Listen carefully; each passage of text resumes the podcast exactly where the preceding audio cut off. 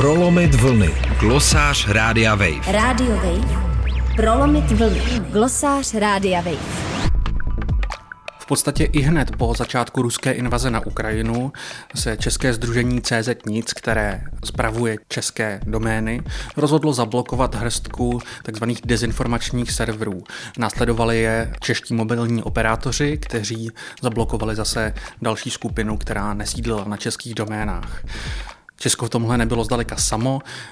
K velkým blokacím docházelo i na evropské úrovni, kde došlo primárně k zablokování ruských státních médií, ale nic z tohohle se vůbec nedá zdaleka ani srovnávat s tím, co probíhá v Rusku od začátku invaze, kde došlo k pádu hned několika těch nezávislejších médií a k masivním blokacím západních sociálních sítí. Rusové začali tyhle ty bloky celkem masivně obcházet pomocí virtuálních privátních sítí, ale také pomocí původně ruské messagingové aplikace Telegram, která se blokuje přece jenom o poznání hůře. K tomuhle obcházení samozřejmě nedochází jenom v Rusku.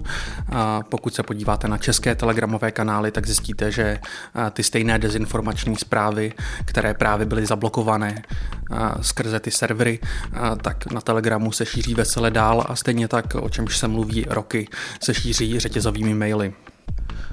Co se týče těch českých blokací, tak spousta lidí je obhajuje jako naprosto pochopitelné v době války, ale je tady spousta otázek ohledně toho, jak byly vybrány ty servery, podle jakého klíče, jak dlouho bude blokace trvat a kdo o té blokaci vlastně rozhodl, protože i to združení CZ nic zmiňovalo jeho ředitel, že k blokacím došlo po konzultací s vládními složkami.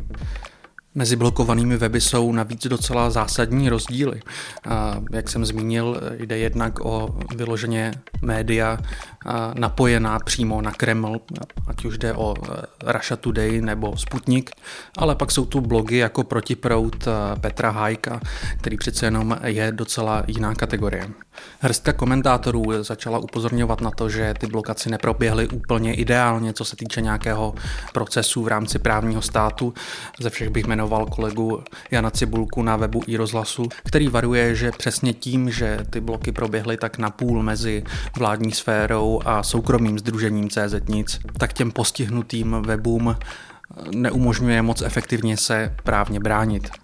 Zároveň je trošku alarmující, že k takhle radikálnímu kroku, jako je úplná blokace, byť Bůh ví, jak efektivní, nebyl doprovázen žádnou velkou společenskou debatou o tom, jestli skutečně je nutno zacházet až takhle daleko. Samozřejmě spousta těchto dezinformačních webů si nezaslouží žádné sympatie, ale o to úplně nejde. Za sebe bych řekl, že podle mě nese určitou informační hodnotu sledovat i to, jak právě třeba i právě média napojená na Kreml informují o válce na Ukrajině, protože je důležité vědět přesně, jak svoje zpravodajství deformují, což je hodnotná informace sama o sobě. Zároveň je tu spoustu jiných nástrojů, jak by tyto weby šly postihnout.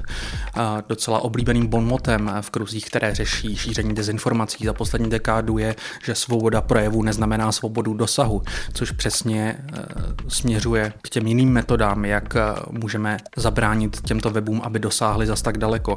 Můžeme jim zakázat e, generovat příjmy z reklamy, což jsou kroky, ke kterým sami sáhli technologičtí giganti, nebo právě tyto technologické firmy můžou zařídit, že obsah těchto platform nebude e, nabízen jejich algoritmy.